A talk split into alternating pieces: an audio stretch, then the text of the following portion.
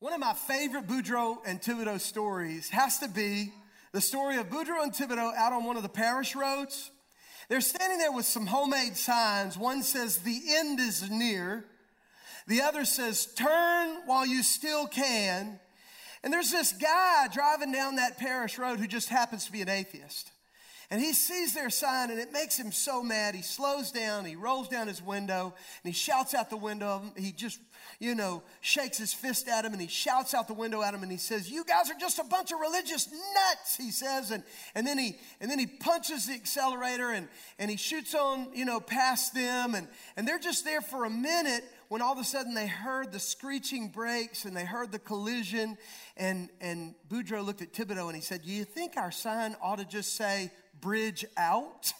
That'd probably be better. It'd probably be better if it just said bridge out. Hey, we're um, we're actually wrapping up this uh, series of messages that we've been sharing with you called "Keeping the End in Sight." And primarily, what I've been talking to you about is just how important that is as it relates to visions and dreams that God places within your heart. And I know many of you, many, many, many of you have got great dreams in your heart for God. And, and I've been talking to you about how those dreams and visions kind of set the joy before you that help you to endure whatever cross you've got to bear under in order to kind of bring that dream into fruition and, and see that thing come into reality. And, and I've heard a lot of feedback from folks. I know we've got great dreamers in this church, and, and I'm just so thankful that God will let us dream great dreams for Him.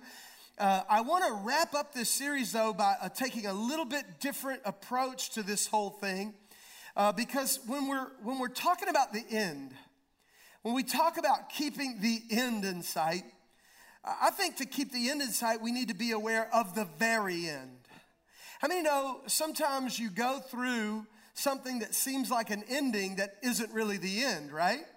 It may be the end of that era. It may be the end of that chapter of your story. It may be the end of a very difficult season that you've gone through, or maybe a very fruitful season.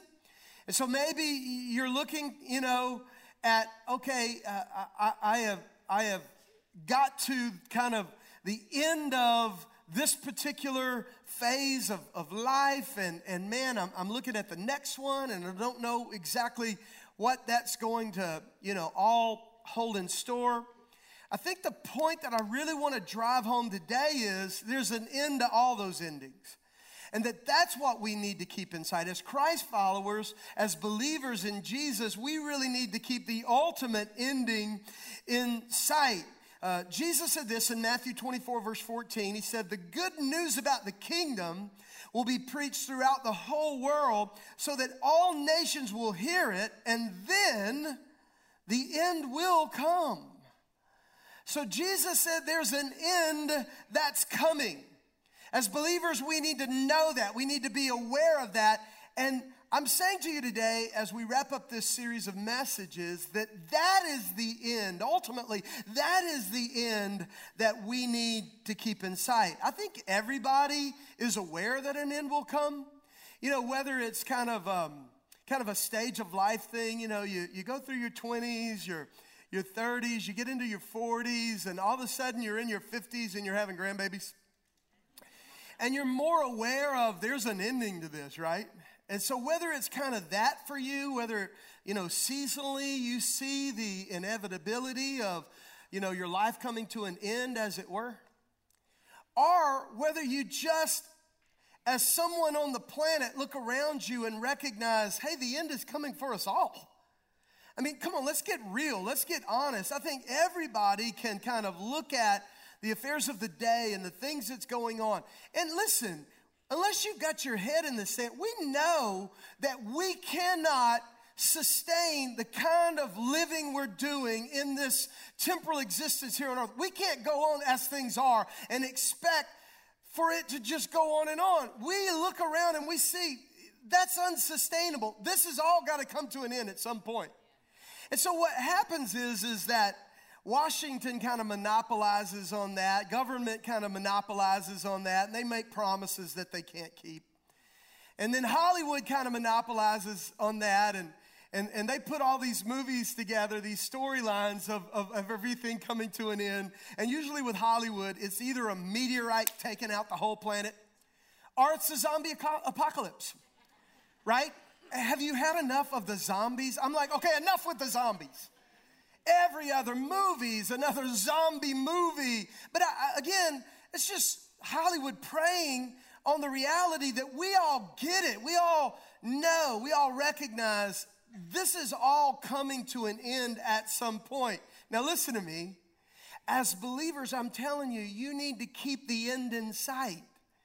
And the wonderful thing about all of that for us as Christ followers is this as Christ followers, the end we keep in sight is a positive one.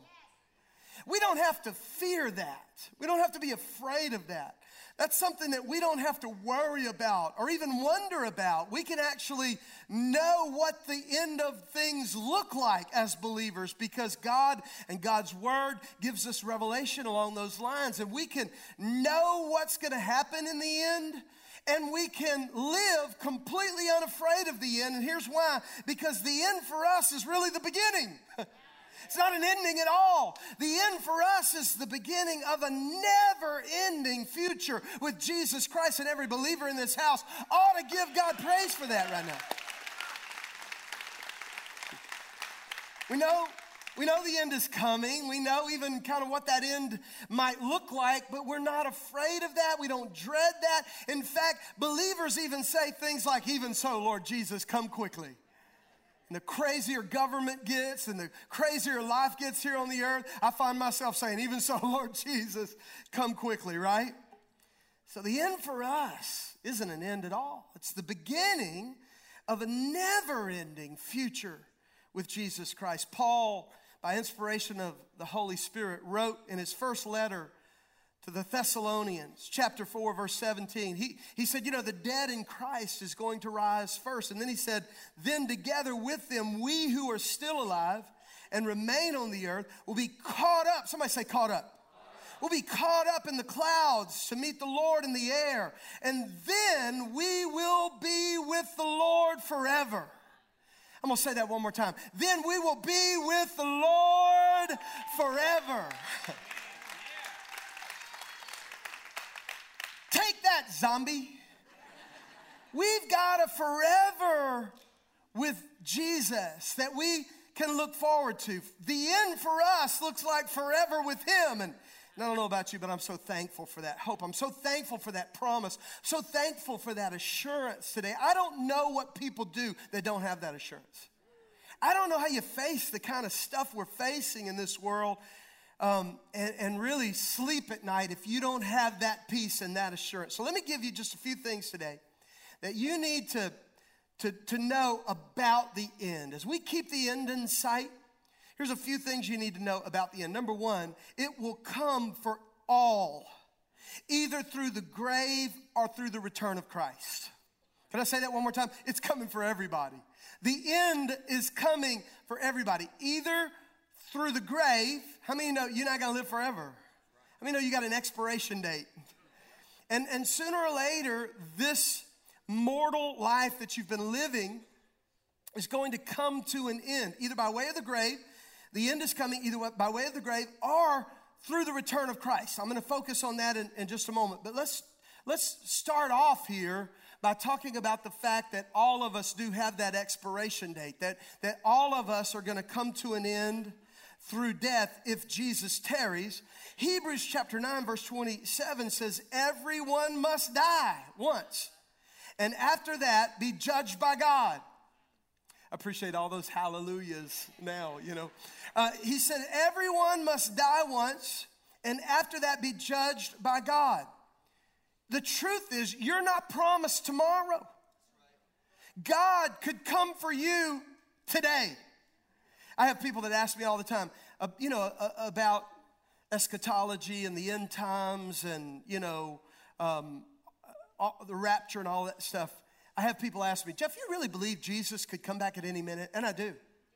I mean, I've studied scripture my entire adult life. I've studied Bible prophecy my entire adult life. And I, I, genuinely believe in my lifetime we've seen everything fulfilled that needs to be fulfilled for Christ to come back for his church. I believe he could come back at any minute. But here's one thing that I know of even great of even greater certainty.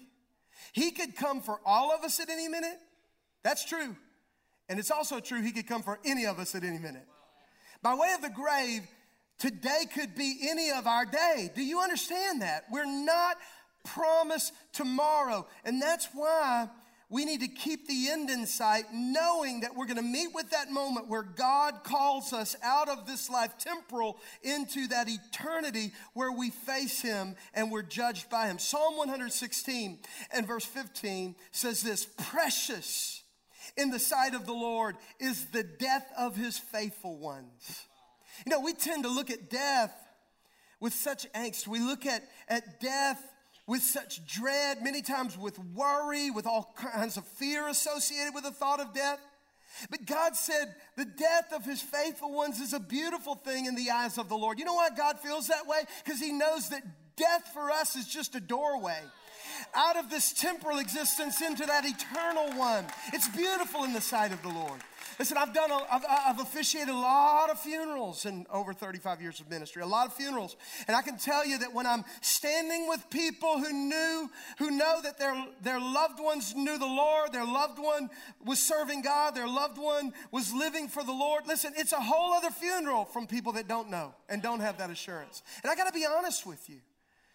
I don't know how people get through those moments of, uh, uh, of uncertainty. I, I, I just, um, I just reached out to a good friend just this past Saturday. Uh, I have a friend here in the church. His dad is, has been on his deathbed for weeks now, and, and he's just been holding on, man, just been holding on. And, and, uh, and I, I, I got the, the message Saturday that he had slipped into eternity, and I text messaged my friend. I said, You got one more reason to look forward to heaven now because we know Pop's there. We know he's, he's there. He's received his reward. He's there with, with the Lord and he's going to be waiting on you. You got one more reason to go to heaven. Come on. Got one more reason to look forward to that city where the Lamb of the Lord is the light. Second Corinthians chapter 5 verse 8 gives us great assurance as believers. It says to be absent from the body is to be present with the Lord. When we slip out of this mortal existence, the Bible said to be absent from this body is to be present with the Lord. Second thing that I want you to know about the end is this I, I said it's either going to come for you by means of the grave or through the return of Christ. So let me focus on that for just a moment. And let me point out another thing you need to know about the end, and that is that the return of Christ actually occurs in two stages.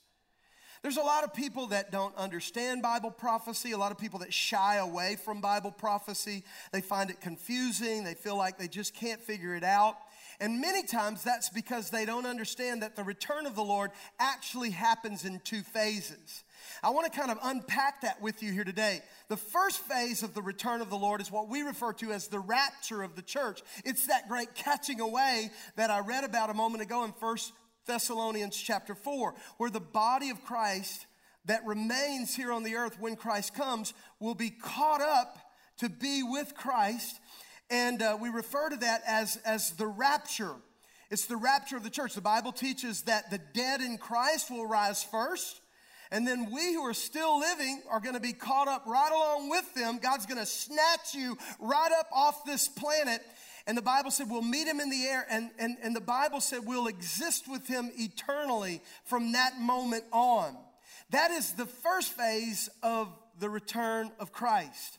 1 Corinthians 15 describes it. In verse 51, it reads like this Let me reveal to you a wonderful secret. We will not all die, but we will all be transformed. It will happen in a moment, in the blink of an eye, when the last trump is blown. For when the trumpet sounds, those who have died will be raised to live forever, and we who are living will also be transformed. For our dying bodies must be transformed into bodies that will never die, and our mortal bodies must be transformed into immortal bodies. So, in other words, those that have gone by way of the grave will come out of their grave in a new glorified body in that rapture of the church. And we, even though we've never experienced death ourselves, will go through the same type of transformation where these perishable bodies uh, are put off and we are given brand new glorified bodies. My glorified body is going to be about six five, And um,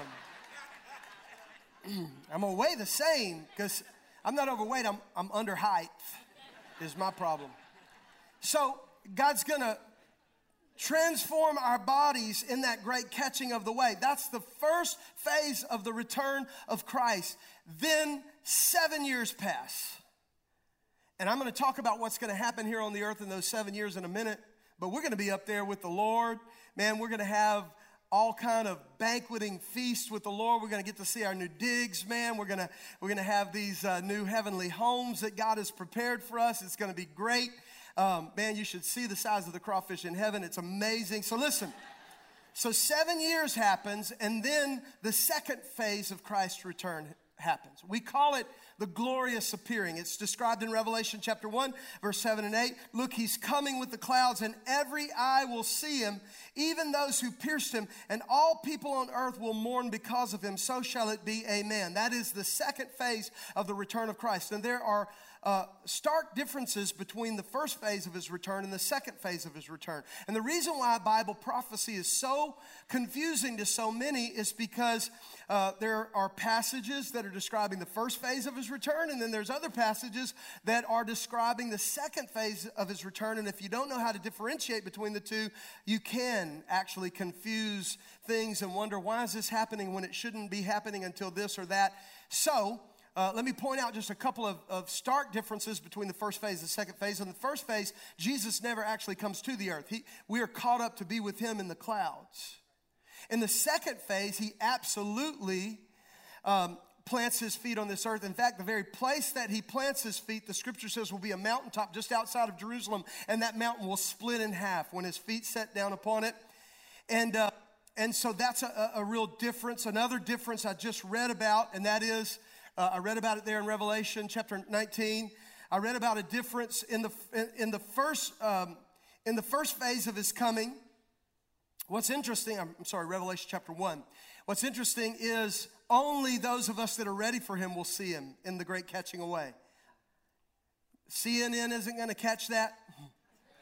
Only those that are waiting for him and prepared for him will see him. But when he comes back in that second phase, everybody's going to see him. Everybody's going to see him.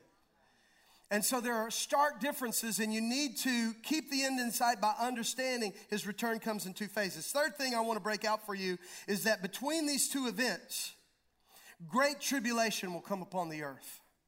In fact, Jesus said in Matthew 24, verse 21, at that time there'll be great tribulation, the kind that hasn't taken place from the beginning of the world until now and never will again. Now, many of us have seen horrific things happen upon the earth wars and pestilence and famine and the effects of it all. And we've seen the horrors of it, but I'm here today to tell you you haven't seen anything. As what's going to happen in those seven years as the wrath of God is poured out upon this earth. Now, here's the beautiful thing for me and you, those of us that have placed our faith in Christ. He has not reserved his wrath for us, but for this world once we're taken out of the way. Somebody ought to be thanking God about right now. Because I'm telling you, you don't want to be here in those seven years of tribulation. You don't want to be here in those great uh, moments of tribulation upon the earth. Some of the things that will happen during those seven years is a one world government will rise. It will be overseen by uh, one the Bible refers to as the Antichrist. He will promise peace at first, but it won't be long before he'll be demanding loyalty by death. Uh, he will require people to put a mark in their hands or on their on their forehead that will be the only means by which they can engage in any kind of commerce or trade or buy groceries or any of that. So, also during that time, I've already mentioned God's wrath is poured out in horrific fashion. The death penalty for those who refuse to take the mark of loyalty to what the Bible calls the beast, the Antichrist, will be put in place. One thing that a lot of people don't realize is there will continue to be people turn to Christ during those seven years and give their heart to Jesus Christ as Lord and Savior. So I mentioned that one time, and a guy said, Well, I might just wait around because I'm not really ready to get saved now, so I, I might wait around. I'll give the, my, my life to the Lord then. And this is what I told him You can't live for God now. What makes you think you're going to live for God then? Come on, somebody. And so you have these seven years of great tribulation. And then the fourth thing that I want to point out as we keep the end in sight is that the glorious appearing, that second phase of Christ's return, will result in the defeat of Antichrist and the beginning of the millennial reign of Christ. So Christ will come back. The Bible said we will come with him. The Bible said we'll be riding with him on white horses. That's why I like to ride horses. I'm practicing and he will come back to make war on the Antichrist. Listen to Revelation 20, verse 4. Uh, John said, I saw thrones, and the people sitting on them had been given the authority to judge. And I saw the souls of those who had been beheaded for their testimony about Jesus and for proclaiming the word of God. They had not worshiped the beast or his statue, nor accepted his mark on their forehead or their, or their hands. They all came to life again and they reigned with Christ for a thousand years. They, those martyred saints, those that give their life during those seven years of tribulation, will reign with Christ right along with us. Those that come back with him to this earth, he's going to set up his kingdom. Praise God. We don't have to worry about, you know, Barry Sanders or Donald Trump anymore. We're going to have a real ruler for this world. Amen. Not Barry. Is it Barry Sanders? Bernie. Bernie. Bernie. That's right. That's right. My friend calls him Weekend with Bernie Sanders. So I, we don't have to worry about any of those guys, Pelosi. We don't have, listen, we don't have to worry about any of those folks. Praise God. They're not going to be in charge anymore. Jesus is going to be in charge. We're going to rule, we're going to reign with him here upon the earth. I'm personally going to reign and rule over Colorado. I worked that out with them. You'll just have to take it up with him. But anyway, um, the fifth thing that I want you to see, and this is the part of prophecy that I think is, is most vague to me that I don't understand perhaps more than other portions of Bible prophecy. But the fifth thing that I want you to see is that God will provide a new heaven and a new earth where we will spend eternity. 2 Peter chapter 3 verse 12 and 13 said on that day he will set the heavens on fire and the elements will melt away in flames but we are looking forward to the new heaven and the new earth he has promised a world filled with God's righteousness. So for all of you with environmental concerns you just need to know the earth's going to last at least another 1000 years as Jesus rules and reigns here, and then he's going to discard it anyway. It's going to burn with a fervent heat, and he's going to usher in a new heaven and a new earth, and that's where we're going to spend eternity. That's what the end looks like for us, and it's not an end at all, it's a beginning, a beginning of an eternity with him. Now, let me wrap this up. Let me wrap this up real quickly by just telling you all right, so as a believer, how do you keep the end in sight? How do we keep that end in sight? Number one, live ready to meet God at any time. Can I say it one more time? You're not promised tomorrow. You don't know if you're going to live through this day. So you need to get right with God and stay right with God and be ready to meet Him when He calls for you. Matthew 24 44. You also must be ready all the time, for the Son of Man will come when least expected. The only way to be ready is to make Jesus Lord of your life. So answer that question in your own heart right now. Is Jesus Lord of your life? Are you serving God? Are you ready to meet God in eternity? Second thing that I would say to keep the end in sight, we need to do is number two, we need to help others get ready. Because even if you are ready and you know Jesus and you have the assurance of a heavenly home, stop say thank God, but then recognize there's plenty around us that don't have that assurance. And if God came for them today, they would not be prepared. They would spend all eternity separated from God in a place of punishment. Stop for just a moment, even if you are ready, and recognize that if Christ came for the church today, there would be millions left behind, and many of them people we love, people we care about, and ultimately, I believe we're responsible to God over. I believe their blood will be on our hands if we don't share our faith with them. We don't invite them to church with us. We don't give them an opportunity to come to know Christ as we know Christ and be ready when Christ comes. Then I do believe we have some responsibility in all that. Jude says in the little uh, letter of Jude there at the, at the end of the, of the New Testament, Jude chapter 1, verse 22 and 23, you must show mercy to those whose faith is wavering, and you must rescue others by snatching them from the flames of judgment. When we lead somebody to Christ, it's almost like snatching them out of the flames of hell itself. And, and we've got to live our lives as believers with that kind of intentionality to keep the end in sight. Number three, treat life as temporary. Treat life as temporary. This isn't going to last forever. And so we need to treat life as a temporal life. I am not saying don't go shopping. I'm not saying don't go play a round of golf. I'm not saying that at all. I believe God wants us to enjoy our life here on earth. How many believe it? At the same time, we need to place the greater emphasis on eternity. And we don't. Church, come on, let's get honest. We don't. We place the greater emphasis on the now when this is just a drop in the bucket compared to the then. And so we need to place the greater emphasis on eternity and live our lives in this temporal existence as just that a temporal existence. John 9 4 says, We must quickly carry out the task assigned to us by the one who sent us. The night is coming when no one can work. What we do for God, we've got to do now because we're not promised tomorrow.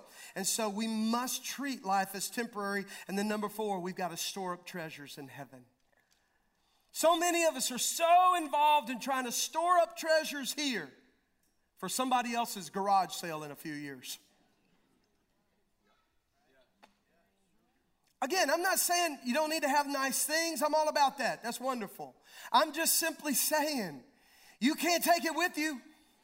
The only thing you're going to take with you, the only thing you're going to have to lay at his feet one day in that eternal setting is what you do for him here. So get on a serve team. Go on a short-term missions assignment. Begin to share your faith with your neighbor and your coworkers. Lead somebody to the Lord. Begin to store up treasure in heaven. Jesus said, Matthew 6 20, store your treasures in heaven where moth and rust cannot destroy and thieves do not break in and steal. Don't be so heavenly minded, you're no earthly good. Here on the earth, do good. Let God use you to make a difference, an eternal difference in someone else's life. That's what it means to keep the end in sight.